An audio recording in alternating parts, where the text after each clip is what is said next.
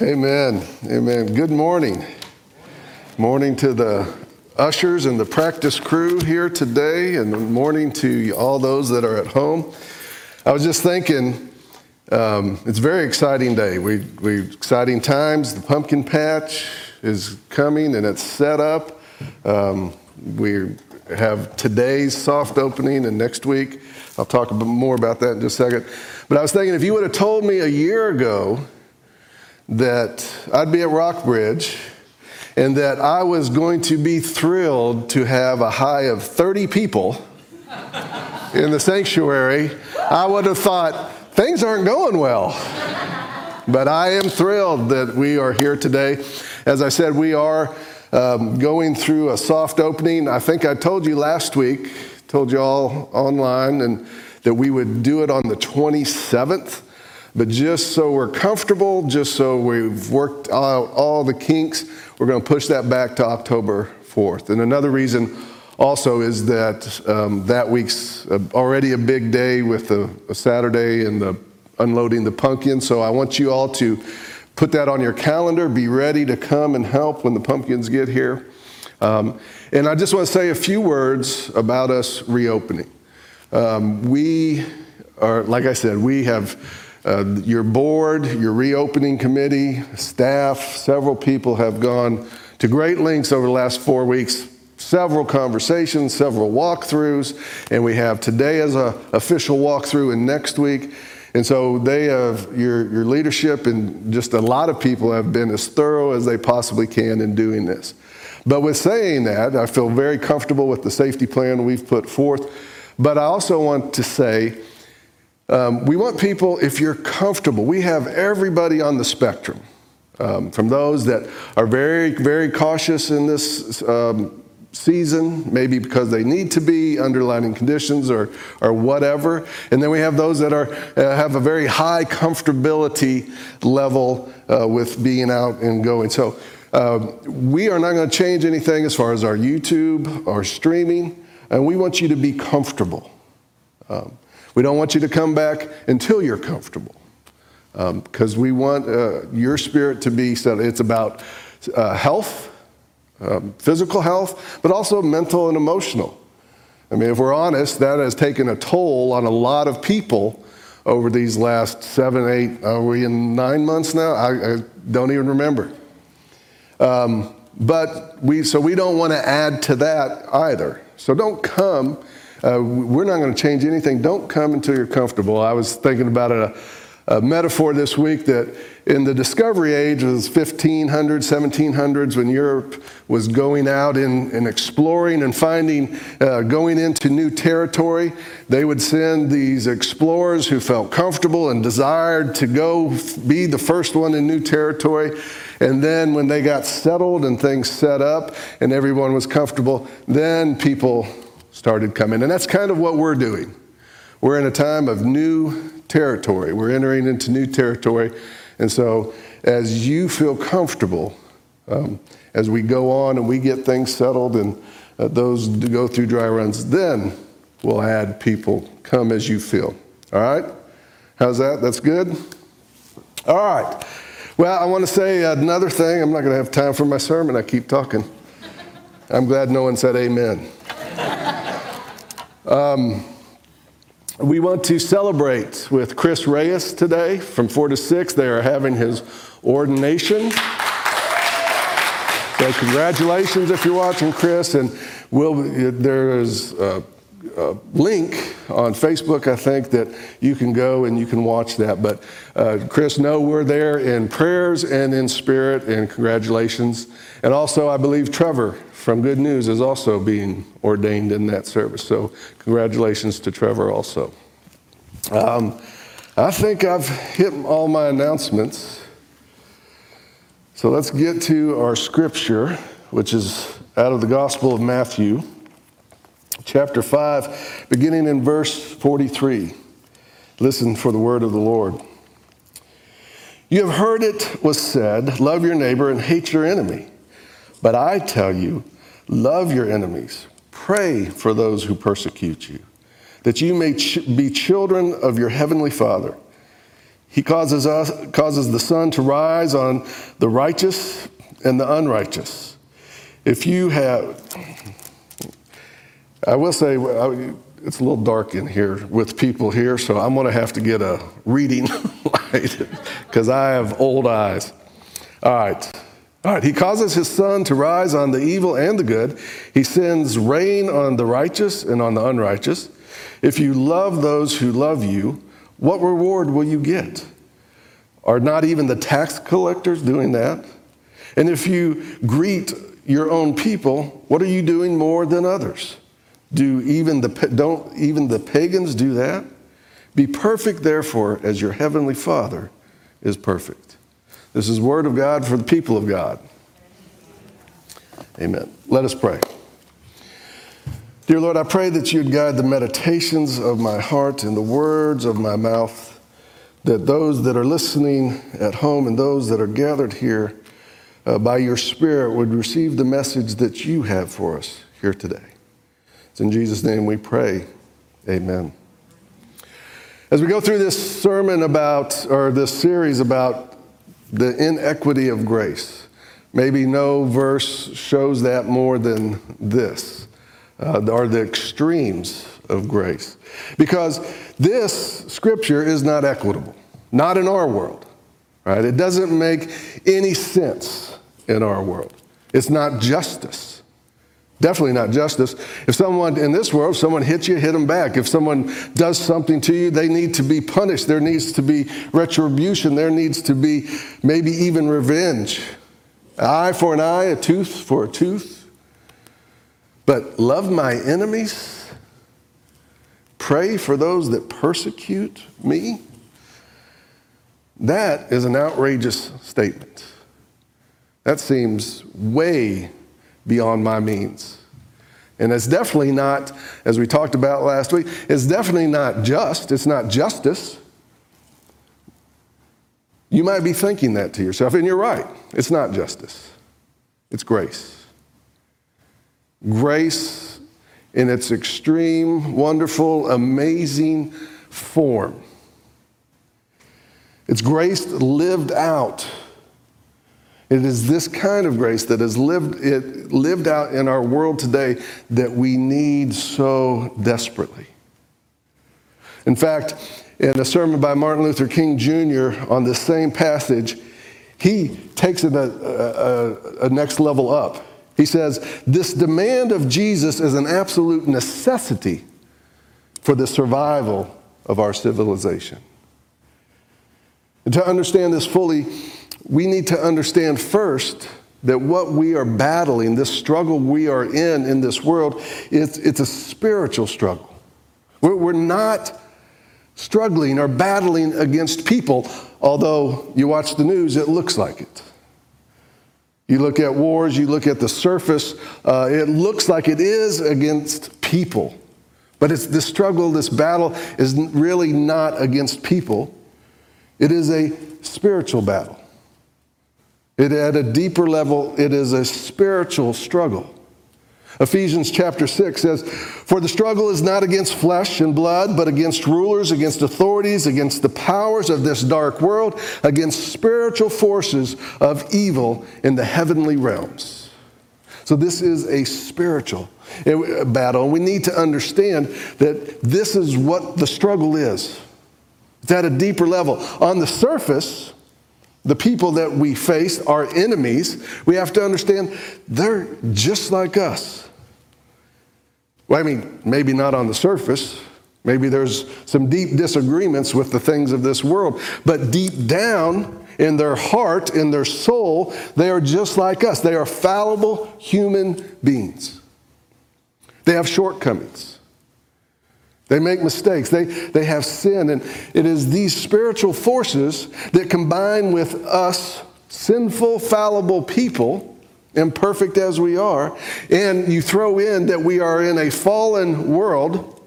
So we have uh, sinful, selfish, fallible people in a fallen world, and these spiritual forces come in and they work in diabolical ways to tempt the weakest parts of us. And we have to understand that component. The, the, the fallen world, fallible humans, that's a bad combination that is easily tempted, that it is easily uh, manipulated into getting us to react, coming out of the weakest part of who we are. And it's through this combination, it is through this dynamic that we create enemies. It is because when we react out of the weakest part of ourselves, we enter into anger and greed and envy, covetousness, jealousy, division, and hate. And it is these things, also known as sin, that create enemies. Now, this is important. It is out of these things and out of these systems of the world that are flawed that enemies are created. So, what Jesus is telling us in this scripture, he is calling us to break this process of production of enemies. It is a system. And the only way you can destroy this production of enemies that comes out of our sin, that comes from anger, greed, and hate, the only way to destroy this hate and this process of producing enemies is with love in the form of grace. See, hate can't defeat hate. If hate defeats hate, hate won. Either way. But our battle is spiritual. The only way you can destroy hate is with love. Hate cannot destroy hate. Darkness cannot uh, overcome light. Only light, or darkness cannot overcome darkness. Only light can overcome darkness. Showing love to our enemies who surely don't deserve it is the highest form of grace, the purest form of grace. And when we do that, then we destroy the, our, our enemies. Not our enemies, the person, but the concept of enemy. Many of you have probably heard the story of Abraham Lincoln and his war secretary towards the end of his life, a gentleman by the name of Stanton. And he was saying awful things. Awful. There, there, the political climate was very high, uh, the tension was very high, and he was just, uh, it was just a very divisive time. And he was saying awful things about President Lincoln. And when President Lincoln, ultimately it came time for him to appoint a war secretary, and he appointed Stanton. And only a few months later, he was assassinated. And some of the nicest words ever spoke, and I believe there, there's some in the Capitol about Abraham Lincoln, was about Stanton. And when he was asked about this before his death and before all of this transpired. While it was in the midst of going on, right after he, uh, he announced um, Stanton to be the war secretary, he, he was asked by a woman, what, why would you do that? And he said, if I make my, if, if I make my enemy my friend, have I not destroyed my enemies? That's what we're talking about. destroying the concept of our enemies, the, the things that produce the climate that creates en- enemies. But here's the deal on the struggle, this struggle, this spiritual battle, there's, there's, there's three points I want to make about this. And first, we cannot do this and, and face this spiritual struggle of hate in our current condition. Well, not our current condition, but in the natural person. You know why? Because Jim McClurg cannot love his enemies. Jim McClurg's kind of petty, and he wants revenge. He wants justice. Nobody's going to take it. Jim McClurg can't do what Jesus calls me to do. I can't do it in my present state. So there has to be some, some form or fashion uh, that we are transformed that we no longer have to do it by ourselves. See, we can't really give God's forgiveness. We can't be reconciled to one another until we're first reconciled to God. That's where the hope comes from. We, we can't give forgiveness unless we have been forgiven. We can't pour out grace of this, especially of this magnitude, of loving our enemies and praying for those that persecute us. We can't pour out grace unless we have received God's grace. We have to receive God's grace. And once we receive God's grace, then we can begin to pour it out. Because Jim McClurg's grace isn't going to do anybody any good. So we first must change our condition from that of a natural person. Paul calls it the flesh into the spiritual person. We have to start with ourselves. We first must be reconciled to God before we can be reconciled to one another. There's an old saying that says somebody found God and they go, I'm going to change the world. And he started to think, he goes, Well, the world's an awful big place. I'm going to start with my nation. Well, the nation's still pretty big. Well, I'm going to start with my state. Well, that's got, especially Texas, it's a big state. I'm going to start with my county. No, that's too big. I'm going to start with my city. No, that's too big. I'm going to start with my neighborhood. Come to think of it, I'm going to start with myself. In the same way, we can't begin to love our enemies unless we are first reconciled, unless we are redeemed. So we can't do this in our spirit, in our natural state. We must be transformed. And uh, along the same line, we can't do this on our own power. Scripture is very clear about this. We can do nothing that is spiritual when we are in the flesh. We can't, we can't know the mind of God. We can't love with the heart of God. We, scripture tells us we don't even know what to pray. Romans says you don't even know what to pray without the Spirit. But we definitely cannot, Scripture tells us, please God, know the mind of God.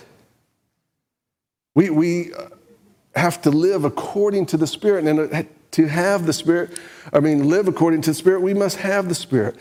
John, uh, Jesus teaches John in chapter 3, or Nicodemus in the Gospel of John, he teaches we must be first born of the Spirit. In Romans chapter 8, beginning verse 5, it says, Those living, living according to the flesh have their minds set on what the flesh desires. But those that live in accordance with the Spirit have their minds set on what the Spirit desires. The mind is governed by the flesh is death, but the mind governed by the Spirit is life and peace. The mind governed by the flesh is hostile to God. It does not submit to God's law, nor can it do so. Those who are in the realm of the flesh cannot please God. And then in 1 Corinthians chapter 2, it tells us we can't know the things of God without the very Spirit of God. It, it, it, let me read it here beginning uh, verse 10, chapter 2, 1 Corinthians. The Spirit searches all things, even the deep things of God. For who knows the person's thought except the own spirit within them? In the same way, no one knows the thoughts of God except the very Spirit of God. What we have received is not the Spirit of the world, but the Spirit who is from God, so that we may understand what God has freely given us.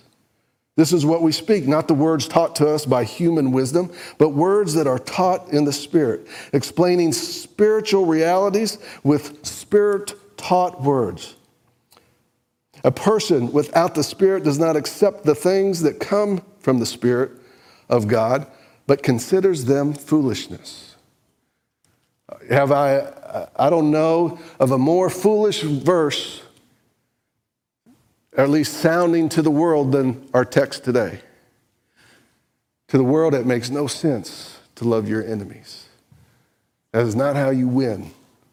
That is not how you get victory. But when you have the very Spirit of God and you're being taught by the very word of the Spirit, you understand that this is a spiritual battle. You begin, your mind and your heart begins to open up, and you realize, I ha- the only way to win this is with love and grace. Violence against violence, violence wins. And so we don't even know the mind of God, and we certainly can't love with the heart of God. As I already shared with you, I can't do that. Not on my own. But with the very Spirit of God, my heart is being transformed and changed. I remember when I was working a prison ministry, you know, before Christ, you know, prisoners get what they deserve, they're in there. You know, I, I couldn't see beyond what they did, or maybe their sin, or maybe their judgment. But I was working at Kairos, and boy, it was just a, doesn't might not sound like much, but it was a Holy Spirit moment. I was sitting across from a guy that was doing life for murder. He did it when he had been in there for a long time. He did it when he was a young kid. Made a mistake. He didn't argue his sentence. He understood he had become a Christian. But we were sitting with him and several other guys, and one of the things that they love is they get homemade food from people that don't even know them. And to see them, the, these, these, the, these prisoners, in this one particular, their eyes light up at food and these homemade cookies. I mean, I looked at him, and in that moment, I seriously saw this little kid in his eyes. I saw beneath all that he had done, didn't make excuses. You don't talk about it, it has nothing to do with judgment in this world. But I realized I saw him with the eyes of Christ in that moment, not with the eyes of the world. Beneath all his junk, beneath all his crime, beneath all his mistakes, in that moment, I felt I saw with the eyes of Christ. Christ looks at all of us, and beneath our junk, beneath our mistakes, beneath our humanness, God looks through it all, all through that mud, and He sees His child. He sees His child. I remember once when my son Jake, who was here last week, um, he's real tall, so in manly looking, so it's not as cute of a story anymore. But when he was like four, he had these big brown eyes and, and this, this uh, brown hair. He's really cute little four year old. And him and his brother got muddy and, and they, and they were, got into the house and they got all muddy. And I was barking at them. And my older son knew that voice, and so he scooted by quickly. But Jake, he was four, he didn't know, but he knew he was in trouble. And he had mud all over his face. And he's walking by me slowly. He's looking at me, and his big brown eyes started to well up with tears. And in that moment, I, I was bar, I was get inside, and you're going to clean this up. And he looked at me, and in that moment, yeah, I, I, I looked through all of his mud and all of his filth, and I saw my child who was scared and crying. And that's what God does for us. We build up all kinds of stuff in our lives. We make mistakes, we have sin, we have attitudes, you name it. But God looks through it all and sees his child. I can't do that on my own ability. I need the very Spirit of God if I'm going to love like God. It is God's Spirit that enabled me to see through the lenses of Christ at somebody else. I can't do that on my own. And finally, if we're going to fight this battle, we have to understand a principle of victory in Jesus. That old song, Victory in Jesus. I'm going to have to tell my wife I sung in church today. this understand how we get victory. This is a, a, dynamic of a spiritual warfare, a spiritual battle. We get victory through surrender. Think about it. We get victory through surrender. How do we find our salvation? By surrendering our wills to God's will. How do we find eternal life? How are we redeemed? How are we sanctified? We have to surrender our will in order to experience the victory we have in Jesus Christ. And it's no different in this aspect of the, bottle, uh, of the battle. We have to surrender. Now, I don't mean physically, I don't mean be a doormat, but when someone hurts you, when someone is angry at you, when somebody goes down that list that I read and there's division, there's malice, there's jealousy, there's and as a result they hurt you, we have to surrender our need for revenge. We have to surrender our need to be right, as intoxicating as that is. We have to surrender the feelings of anger and hate. Because it's only then that we will have victory. It is only then that grace will begin to overtake hate, that love will cover a multitude of sins, and we will begin to see light instead of darkness. We must surrender in order to get this victory, surrender our will our hurt, our pain. And there is where we find victory. And Jesus, remember, Jesus is not a um, do as I say guy. He's a do as I do guy. He leads by example. Remember, as we come into communion, remember Jesus on the cross when he was given his life for our life. When he was surrendering himself, even though he didn't have to, he was surrendering himself to the mob, to the religious leaders, to the cross. And he was there and he was on the cross in pain and suffering after being tortured.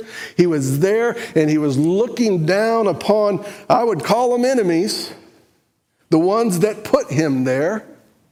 He's looking down at them in the midst of his pain and suffering, and he says, Forgive them, for they do not know what they're doing. He shows them grace and mercy and forgiveness. And he calls us to do the same. But we can't do it in the natural state. We can't do it on our own power.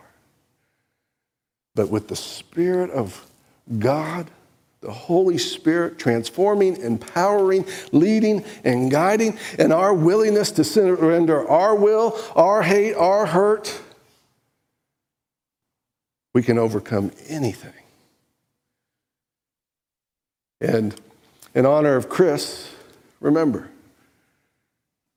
quote, as I watched his sermon one time, I know things look hard, tough right now, right? It looks like this is a tall order. I don't care how much love, grace in our deeply divided country, in our deeply divided uh, world. Remember what Chris said when he spoke last time, several months ago. He said, In the end, with God, it's going to be good. We're going to have, I'm adding something, There's, we're going to have victory. And if it's not good and it's not total victory, it's not the end. Let us pray. Dear Lord, I thank you for your grace and for your mercy. Lord, I pray that um, as we come to your table, we are reminded of the sacrifice of Jesus Christ giving himself completely, surrendering himself to the cross so that we might have life. And not that we might be blessed by ourselves, but not that we might receive grace alone, but that we might be his people, sharing his grace, mercy, and forgiveness in the world, that we might be a people of love, that we might overcome hate. It's in Jesus' name we pray. Amen.